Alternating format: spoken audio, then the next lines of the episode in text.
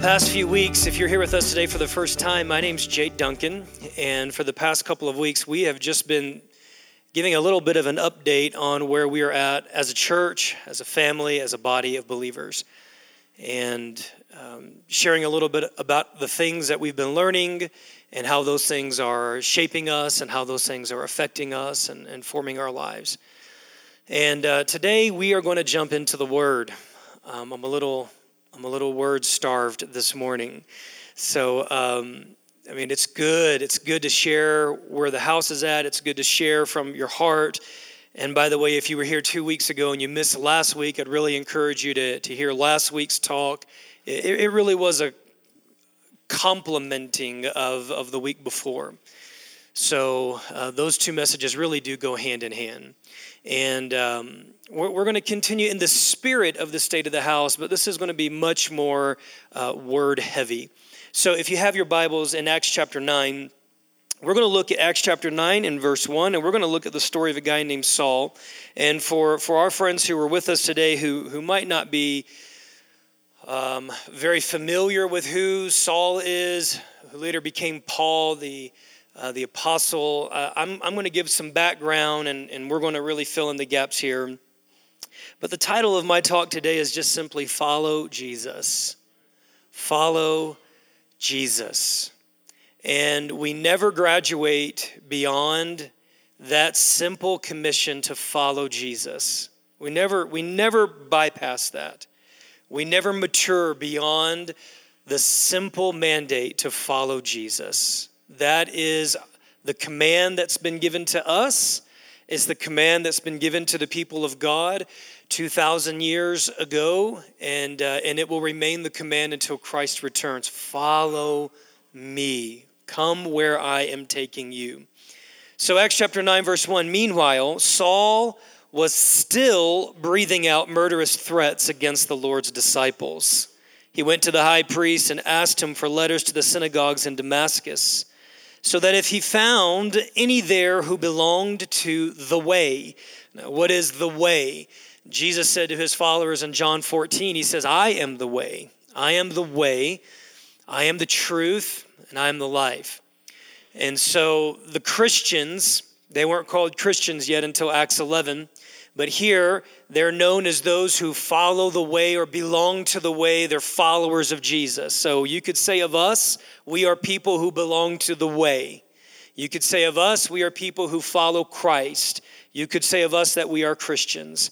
Whether men or women, that he might take them as prisoners to Jerusalem. And as he neared Damascus on his journey, suddenly a light from heaven flashed around him. I love the fact that he was on a journey.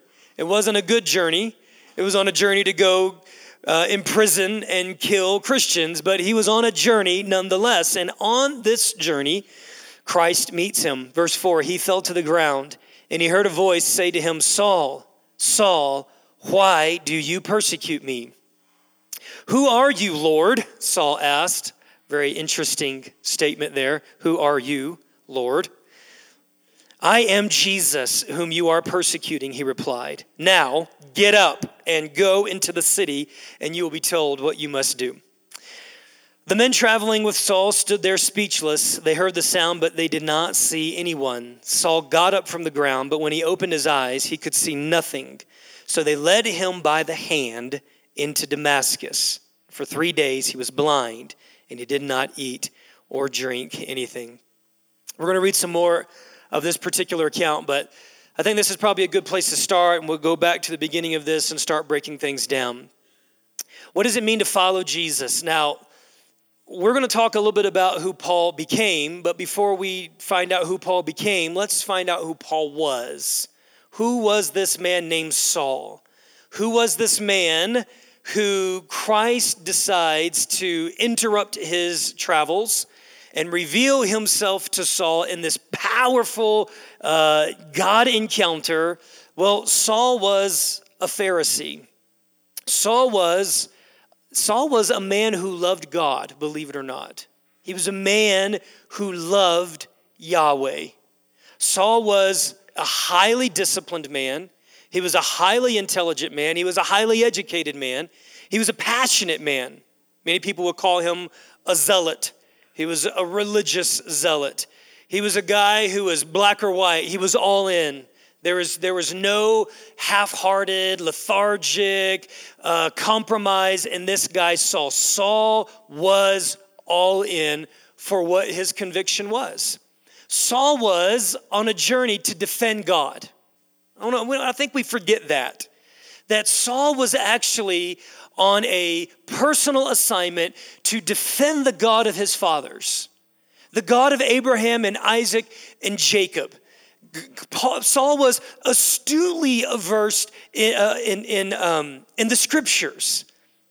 He had memorized the first five books of the Old Testament. There probably wasn't a thing that you could challenge Saul on that, that you would get by on him, except for one thing, except for this understanding of who Jesus was. Now, a little bit of history here. The book of Acts begins in Acts chapter 1, where Jesus has resurrected from the dead. He returns to his disciples and his followers, and he is teaching them about the kingdom. The scripture says, For 40 days and 40 nights, Jesus teaches his disciples about the kingdom, which is interesting because throughout the entire tenure of Jesus' three year ministry, the focal point of all his teaching was the kingdom. And yet, after his death and resurrection, he determined that there were still elements about the kingdom that they yet did not understand. After three years of an intense discipleship internship, face to face, 24 hours a day with Jesus, he's like, There's still things that you don't have. And I would probably guess that even after those 40 days and those 40 nights, that there were still things that they didn't understand about the kingdom. Here's how I know. After this time, the scripture says in Acts chapter 1, they go, When are you coming to restore the kingdom back to Israel? And he's like, You don't got it yet. But here, I'm going to fill you with the Holy Ghost and it's all going to make sense. So just wait. Just wait. I'm going to pass this on to my helper because I got to get back to heaven. I can't handle this anymore. Acts chapter 2, the church is born, and it's born in the power and the fire of the Holy Spirit. On the day of Pentecost, when all of the believers were gathered together in one place, suddenly the sound of a violent wind filled the entire house where they were all sitting, and they were all had tongues of fire that came on them, and they began to speak in tongues. Acts chapter 3, Peter and John go and they heal a guy who's been crippled since the time he was born. Acts chapter 4, religious leaders do not like the fact that these guys are proclaiming in the name of Jesus who Jesus was and what these guys did. The religious leaders, they don't like the fact that now Peter and John are telling everybody that it's the religious leaders' fault that Jesus died, and now they're using Jesus' name to heal people. Acts chapter 5, we find out that there's, uh, it starts off with uh, the story of a a couple named Ananias and Sapphira who lie against the Holy Spirit.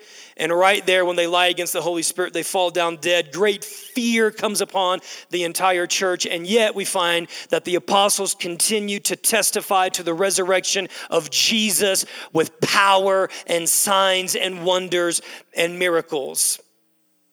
This is, this is so fun.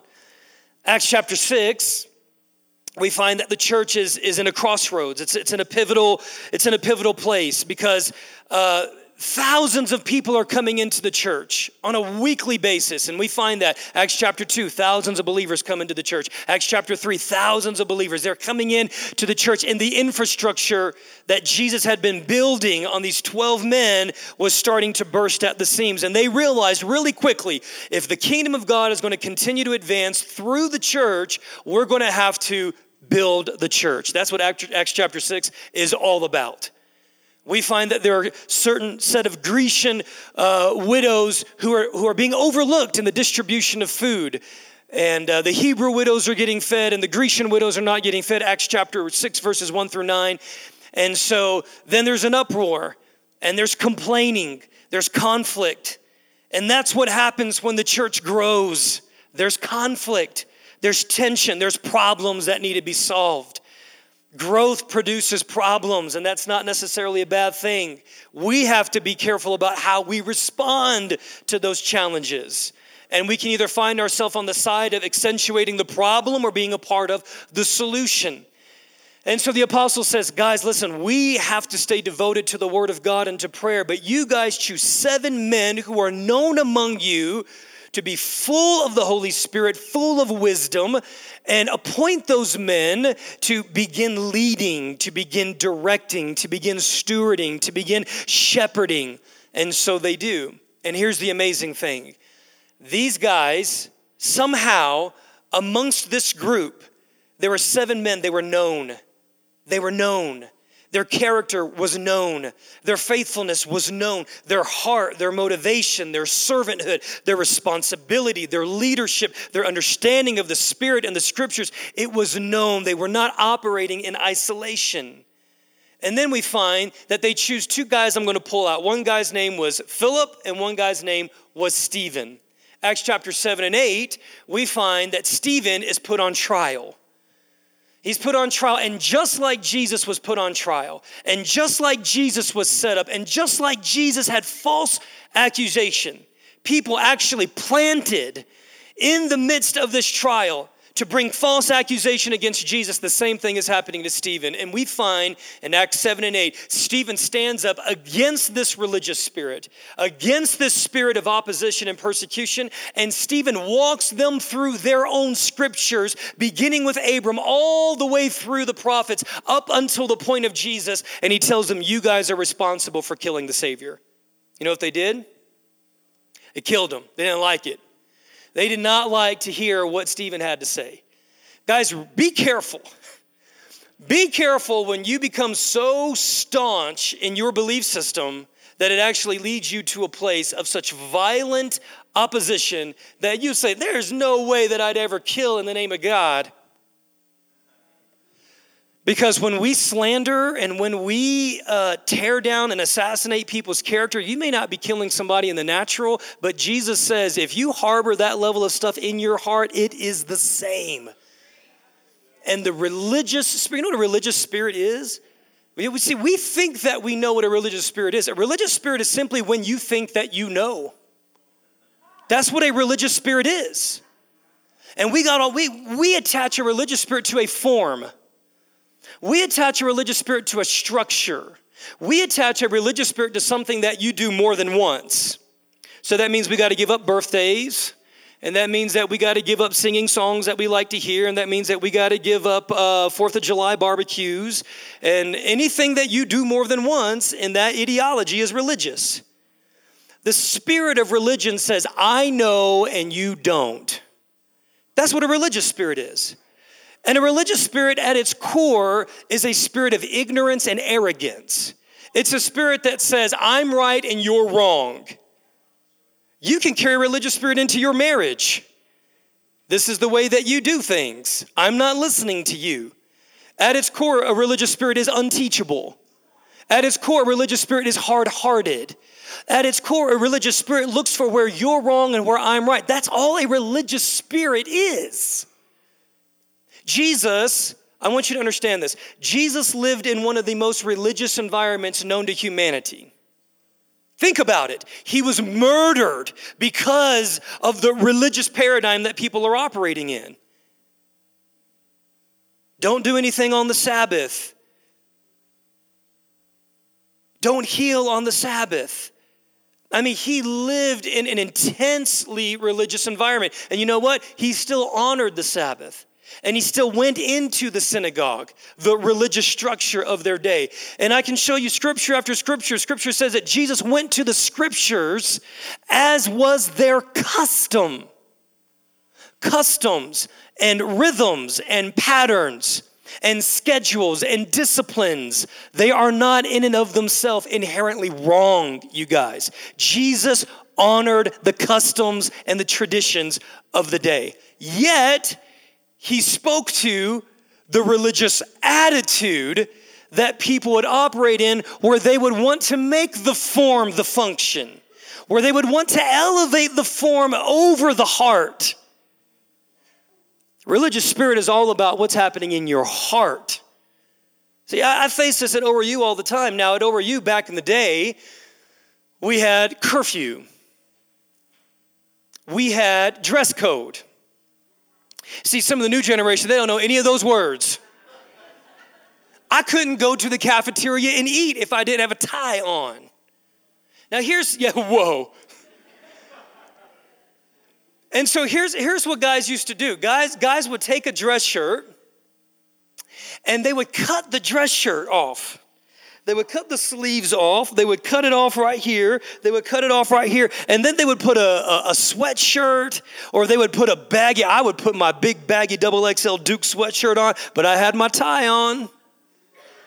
As long as I had my tie, you know what that was? That's religious. Because do you know what the heart of that rule was? The heart of that rule was learn how to dress in a manner of excellence. Learn how to get the spirit of excellence inside you. Learn how to function outside of something that's comfortable for you. Learn how to be presentable in the business place. Now, this is 20 years ago. But so when you look at that rule and all you do is, is conform to the external demand of that rule without allowing the spirit and the heart and the motivation of that rule get inside of you and change you, you're operating a spirit of religion. So you can do the most charismatic thing and it still be religious because your heart has not conformed to the spirit and the purpose of why that thing was designed. Do you understand what I'm saying to you this morning? Jesus lived in the most intense religious environment, and he was not religious, even though he still did what all the religious people were doing. So, this is Saul. Saul was one of these guys. Now we're back. We're back to Acts chapter eight, and here, here's what's interesting. And and uh, let's actually look at the end of Acts chapter seven.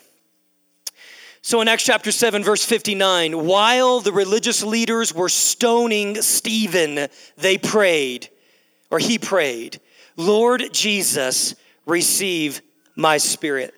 And then he fell on his knees and he cried out, Lord, do not hold this sin against them. And when he had said this, he fell asleep. Chapter 8, verse 1 And Saul approved of their killing.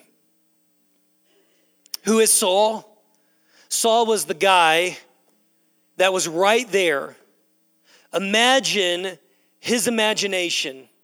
Imagine after coming to Jesus.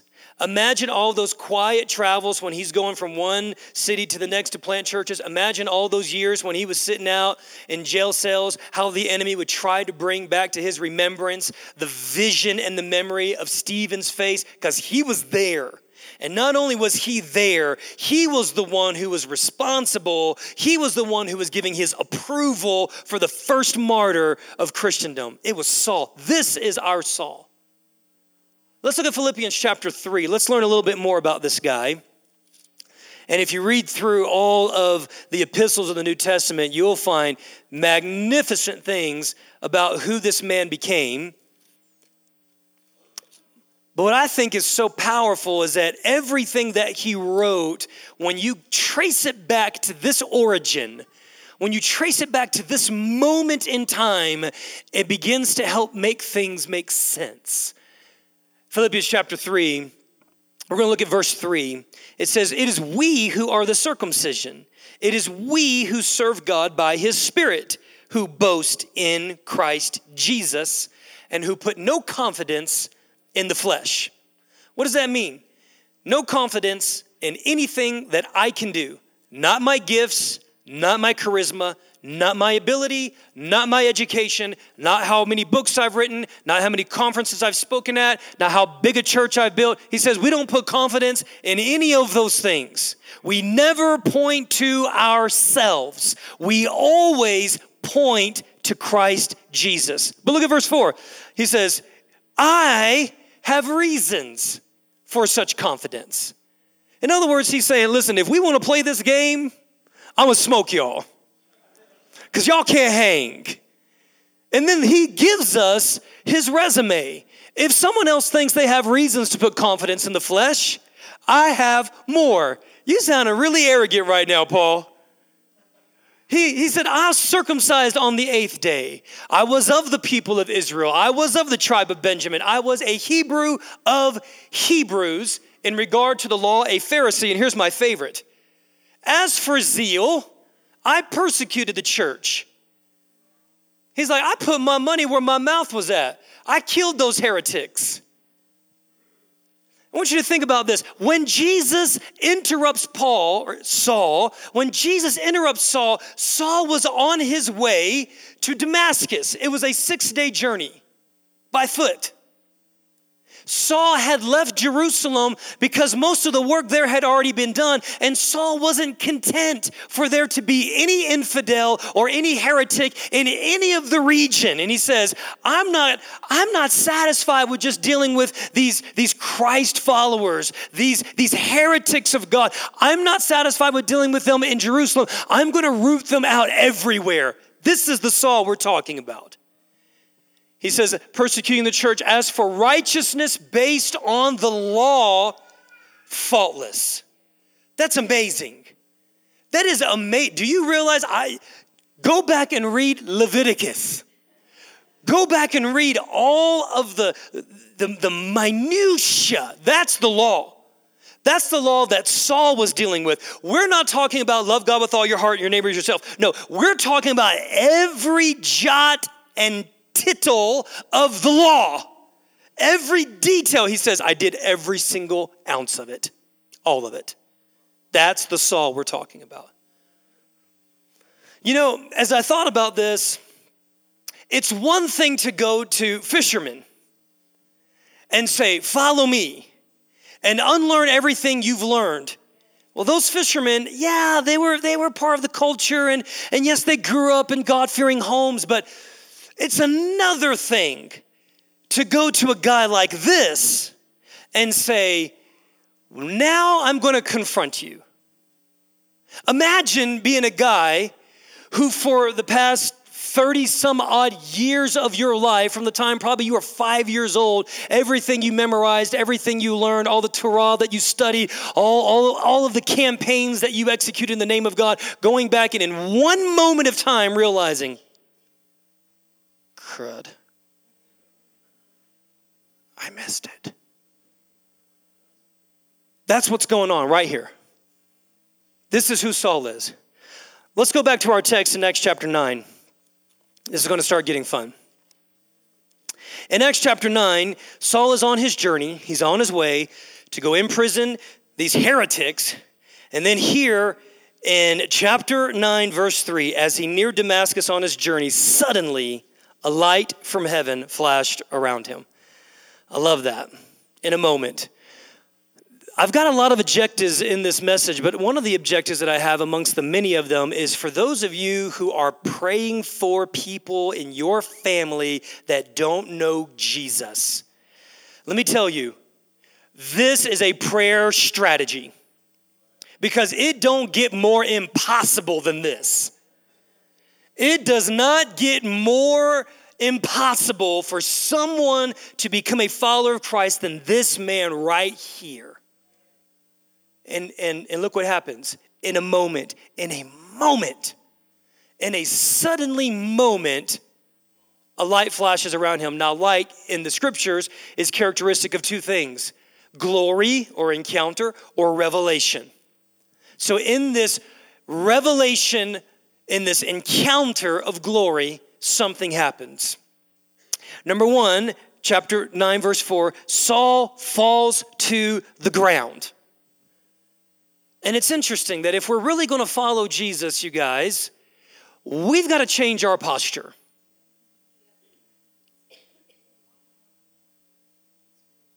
You don't know everything.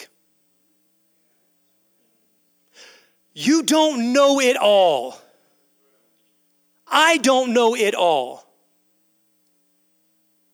But this is not coincidental. Now, it's obviously very physical and very literal, but I think there's something very prophetic about this. Paul falls to the ground.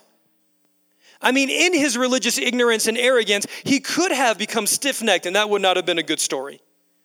But see, here's what we need to understand. All of those years of the Old Testament soaking and saturating his heart, he was reminded What happened when Joshua encountered the angel? Joshua fell to the ground. What happened when Moses encountered the burning bush? Moses fell to the ground. What happened when Samuel heard the voice of God calling out to them, even though he didn't know it was the voice of God? He responded, Who are you, Lord? Here am I. Speak to me. The, the, the scriptures of the Old Testament saturating his heart. He knew what his response was in this moment. Even if he didn't know who Jesus was, he knew this looks very familiar to how people encountered God of the Old Testament. And so he falls to the ground.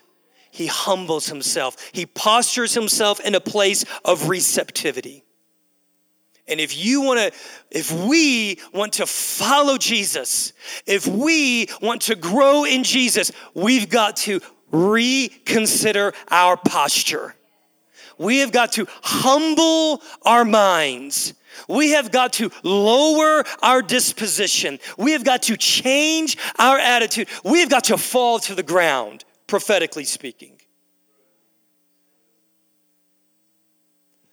For those of you didactic, linear thinking people taking notes, number one, if you're taking notes, what happens when we follow Jesus?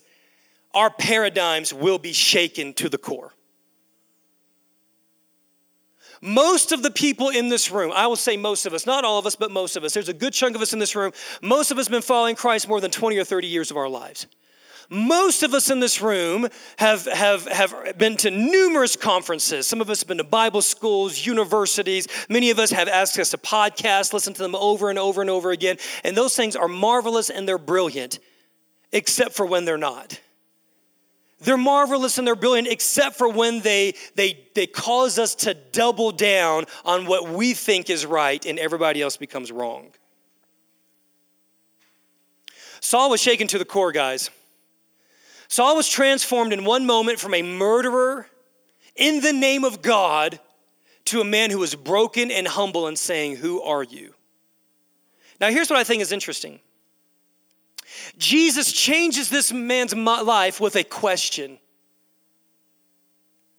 See, we're not really good at asking questions. We're great at making statements.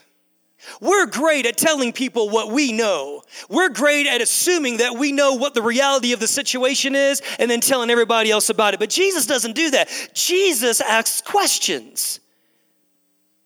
Jesus leads us into a place of discovery not by telling us all the time, but by asking us so that he can get us questioning our own sense of reality. And then, I, love this, he says, Saul, Saul, which is indicative of emphasis, but it's also indicative of love. I mean, there's times when I've read this in my journey where it was just very, very strict Saul, Saul. And then there's times when I read this and I hear the voice of a father Saul, Saul. Sometimes when I'm with my kids and I'm disciplining them, it's not just one Kenya, it's Kenya, Kenya. Son, son, son. That, that, was a th- that was a three point. I was like, whoa, that's serious business here. The emphasis of love, the voice of a father calling out to Saul, Saul, Saul, why are you persecuting me? You want to talk about a paradigm shift? Here's what we need to understand. If you're going to follow Jesus, you need to understand that how you treat God's people is how you're treating God. You talk about God's people, you're talking about God. You hurt God's people, you're hurting God. You slander God's people, you're slandering God. You write off God's people, you're writing off God. You reject God's people, you're rejecting God. I mean, on and on it goes, guys. This, this, is, this is the primary revelation that Jesus chooses to bring to Saul. Now, if you meditate on this passage, you'll notice that the primary uh, objective hermeneutical laws here, right here, is saying anytime you start seeing something mentioned more than once or twice, it's, it's, it's telling you this is the point of the author's intent. And here's what we find Jesus asks him, Why are you persecuting me? I mean, think about this, guys. If you're Saul, Jesus could have asked you a thousand things. He could have got into the inner workings of the Torah and you would have known exactly what he's talking about. He doesn't go there. He says, Why are you why? What is the heart behind this? What is the purpose? What is the intent? What are you after in persecuting me? And here's what happens in one moment, in one question, Paul Saul realizes this you are not the God that I thought that you were. Guys, listen, this is massive. You are not the God, because the God that I'm serving would sanction this. I'm doing this for you, God. I'm doing this with your blessing. I'm doing this with your approval. And then all of a sudden, this guy shows up who's Jesus, the Son of the living God. And we find in Hebrews 11 or Hebrews chapter 1 that Jesus is the exact representation of God. So, this figure that Saul has completely done away with, now all of a sudden he's realizing, You are the one that I have completely spoken against my entire existence. You are the one. You're the one. You're the one that we crucified. You're the one that we rejected. You're the one that we murdered. And all of a sudden his world is just completely ripped apart. So this is what he says. This is what he says. Saul doesn't answer the question. Saul doesn't say, because he's broke. I don't know why I'm praying. He doesn't even say it. He just says, who are you, Lord? I don't know who you are. I don't know. I thought I knew. I thought I knew. I thought I was doing every I thought I thought I had this figured out. I've devoted my entire life to this. I've paid the price. And now I realize I don't know who you are. Guys, listen. When you encounter something that is completely paradigm shattering, here's the question that you need to be asking. You ready for this one? Who are you, Lord? That's the question. When your world is turned upside down with things that you didn't expect, when you prayed all the prayers and you decreed all the decrees and you said all the prophetic things and you fasted and you prayed and you listen, here's what you need to you need to say, God, I don't know who you are. I don't know who you are. Who are you? When your pastor starts saying the Lord's Prayer every week, and we start going to the table, Lord, every week instead of once a month, here's what, here's what your response should be. Say it with me. Who are you, Lord? Who are you? Because there's something about you that I don't know. There's something about you I have not discovered. There's something about you I've not experienced. And this is all about us discovering and loving and living for and following Jesus. Who are you, Jesus? Who are you? Who are you? You know what the Holy Spirit's job description is? According to John chapter 14 through 16? It's to reveal Jesus. It's to elevate Jesus, not us. The job description of the Holy Spirit is to point all of our affections to Jesus. Not to not to show us how great we are. As great as we are in Jesus. Understand what I'm saying?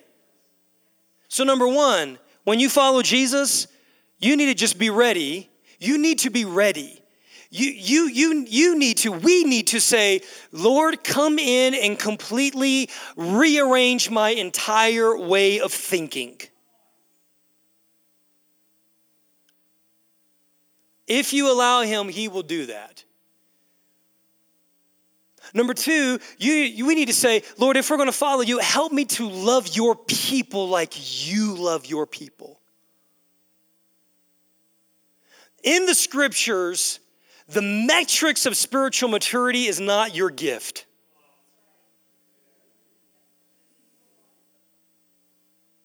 I could preach the fire out of this stage if I wanted to and go home and completely be a jerk to my wife. That is not spiritual maturity. It don't matter. The only person it matters to are the people who don't know me. But the fruit matters, the character, the transformation matters to the people who got to put up with me day in and day out, up close and personal. She don't care about my gift.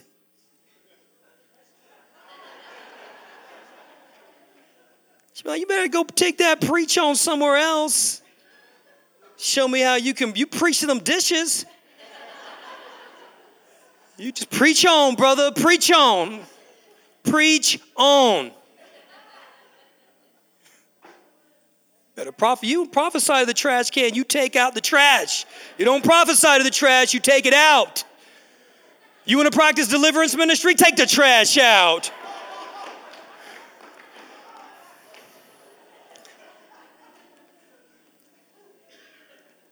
So, this is what Saul asked Jesus Who are you, Lord? I don't know who you are. Everything is being turned upside down right now. And here's what Jesus responds. Now, this blows me away. Of everything Jesus could have said, he could have said, I am the resurrection and I'm the life, and it would have been true. He could have said, I, I am the exact representation of the Father, and it would have been true. He could have said, I'm the bright morning star. I am the Emmanuel. He could have said all of those things, a thousand definitions and titles and descriptions of who Jesus was, and they all would have been true. But for Saul, here's what he needed. Look at what Jesus says to him. Let's go, Acts chapter 9, and let's look at verse, uh, let's look at verse 5. I am Jesus. That's all you get.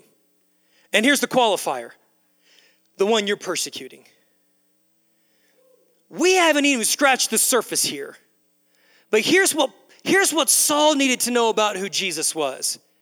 You need to know that you are persecuting me by imprisoning and slandering and murdering my people, my family, my body, my church. These are not just metaphors, this is reality. And I think, I think that we need to get that into us. Guys, listen, I've got to repent because there was a day that I thought I was better than the Baptists and the Methodists and the Presbyterians and the Episcopals because I had the baptism of the Holy Ghost and I can shandalabe sokobreya and I could lay hands on the sick and I could and I began to realize after a while I'm persecuting Jesus. And every time I talk against some preacher out there because I think I know better than him, I'm parting with the spirit of religion and I'm persecuting Jesus. In my heart, in my attitudes, in my mindsets, I am persecuting my God. Because if I do it to my brother, I'm doing it to him. And if I do it to my sister, I'm doing it to him. And we got to get that into us on a deep level. That's what it means to be the church. This is not coincidental that the apostle of the church of the New Testament, his primary come to Jesus moment, quite literally, his come to Jesus moment, Jesus was like, Here's what I want to start your apostolic ministry. That when you hurt my people, I take it personally.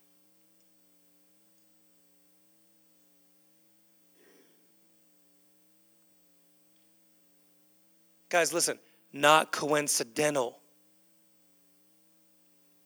Not coincidental that of all the things that Jesus could reveal to Saul, the apostle of the, the, the, the, early church, it was this revelation You're persecuting me.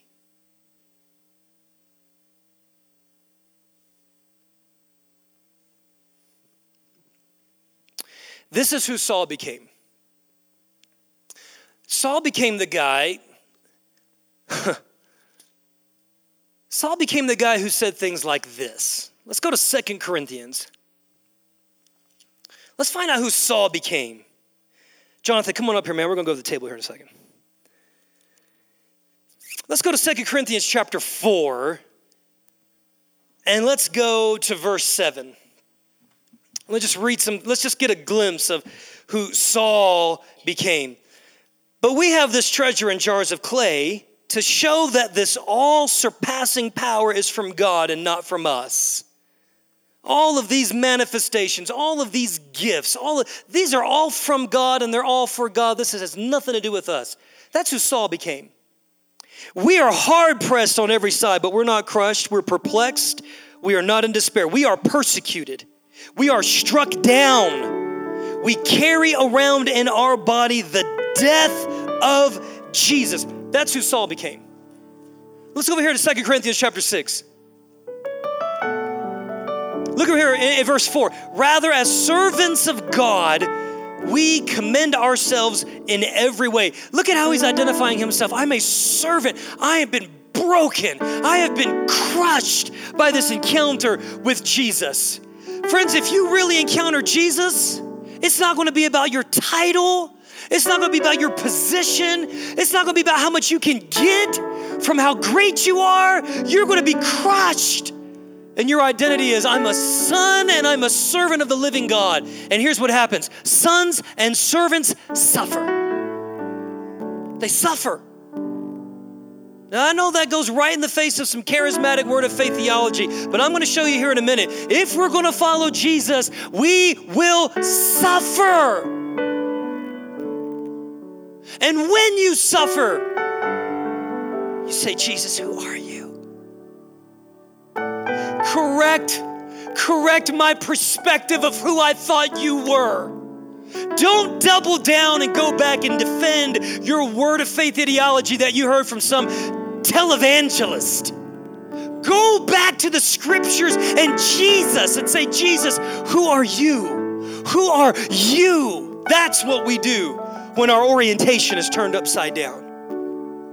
Because here's, here's what he says He says, The servants of God, we commend ourselves in every way in great endurance, troubles, hardship, distresses beatings, imprisonments, riots, hard work, sleepless nights, hunger. That doesn't sound like a word of faith message to me.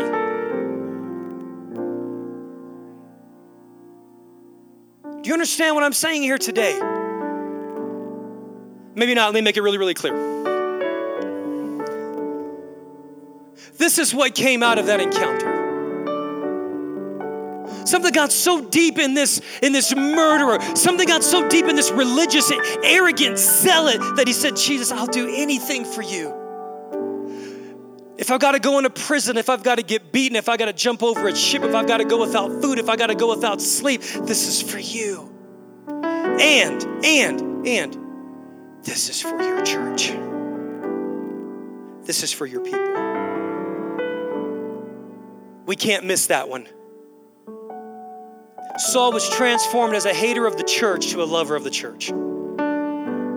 Saul would say things like this He would say, I am in the pains of childbirth until Christ is formed in you, the people of God.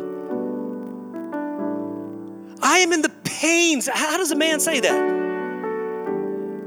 And all the women go,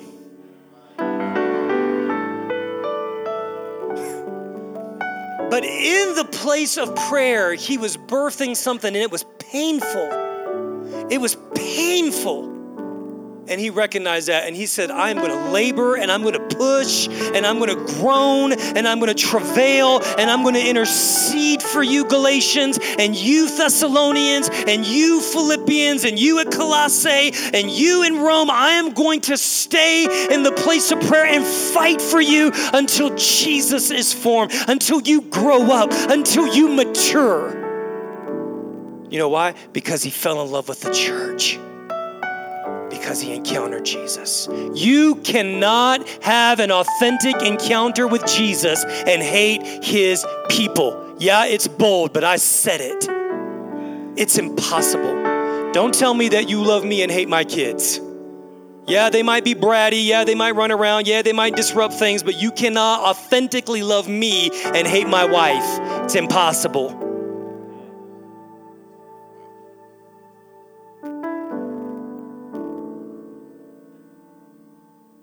So, where are we? Where are we going?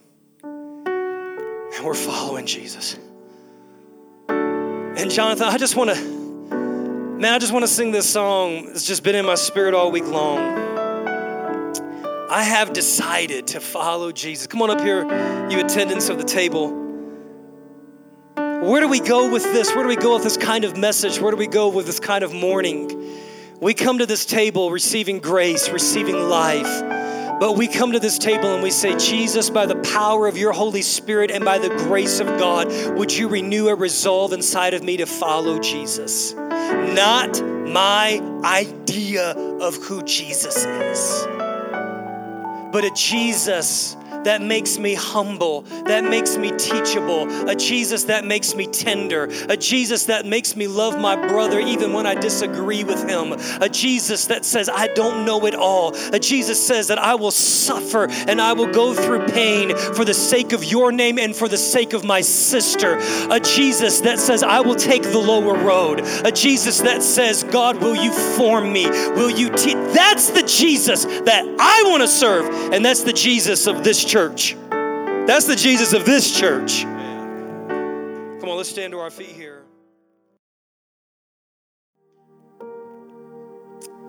In the spirit of the table of the Lord, I want to read just the rest of the story here. So Saul ends up going to the city and here's what I think is interesting the scripture says that he was led by the hand.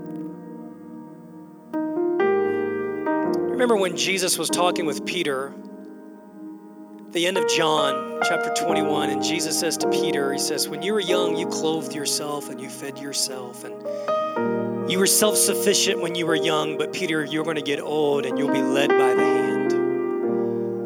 It speaks of utter dependency. What if there weren't people around Saul when that encounter happened? What if he was uh, an isolationist?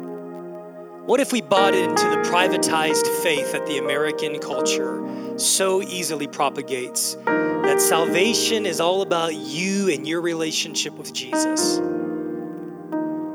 Guys, that is a product of our culture. That is not a product of the church or the Bible or Jesus.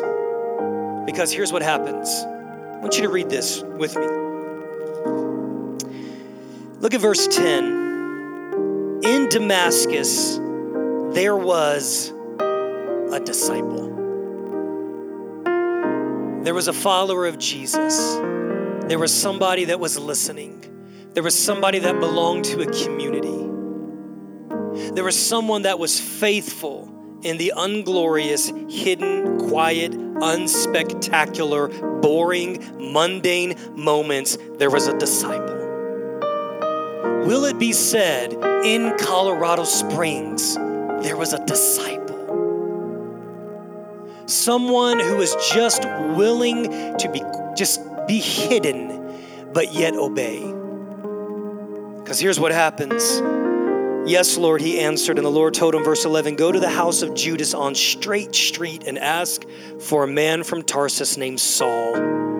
In a vision, he has seen a man named Ananias come and place his hands on him to restore his sight. Lord, Ananias answered, I've heard many reports about this man and all the harm he has done to your holy people in Jerusalem mindsets, and he has come here with authority from the chief priests to arrest who call in your name. Look at verse 15. The Lord said, Go. Sometimes the Lord just needs to just say, Shut up.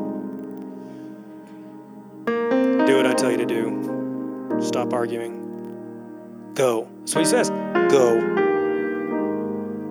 This man is my chosen instrument to proclaim my name to the Gentiles and their kings and the people of Israel, and I will show him how much he must suffer for my name. Come on up here, baby. When we follow Jesus, our paradigms will be upended. When we follow Jesus, we will learn how to love his people as a way of loving him. And when we follow Jesus, we will suffer. Paul said it like this in Philippians 3:10, I want to know him and I want to know the fellowship of sharing in his sufferings. Do you know how you do that? I want to put us all together for you right here. When you care about what someone's going through more than you care about you, when you care about someone's pain more than your experience, you are sharing in the sufferings of Jesus. Never understood that verse. That was some morbid verse. No. If Jesus can say, when you persecute them, you persecute me, he can also say, when you share in their sufferings, you're sharing in mine. And today we come to the table of the Lord to say, Jesus, we say yes. Jesus, would you completely turn upside down everything that was not from you that we thought was you? I give you permission. I give you permission to take all of the belief systems and the ideologies and the religious ideas that were not of you things that I picked up, things that I borrowed, things that I concocted, things that I wanted that were not of you. And God, today, I say to you, I say, would you shed them? Would you circumcise them? Would you cut them off of me? Would you reorient and realign my heart towards you as I participate in the body of Jesus? God, make us people that love each other Make us people that share in the sufferings of Christ. Lord, as we care, as we listen, as we wait patiently, as we prefer, as we serve, as we submit, as we shut our mouth, as we pray, as we stop accusing and we intercede today, we identify we are the body of Christ. Let's take of the bread.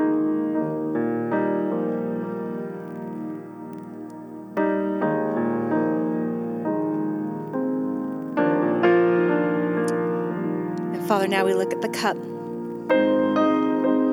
Your blood that was shed for us to redeem us, but God also to reconcile us. To reconcile us first to the Lord, God our Savior, but to also reconcile us to one another. God, your heart is reconciliation. That is your heart. That's who you are. God, we ask for forgiveness where we have bucked against that, where we have not participated in reconciliation. Forgive us, Lord. But today, God, we realign our hearts and we think that the blood of Jesus covers every sin. It covers every mistake. It covers every wrong intention or even right intention that went wrong, Lord. It covers it all. That today, God, we don't live under shame. We don't live under guilt condemnation. But God, that we live under the grace, the grace of your blood that was shed for us. Thank you. We take the cup now, not just to remember, to, but to also participate in your reconciliation in our life. In Jesus' name.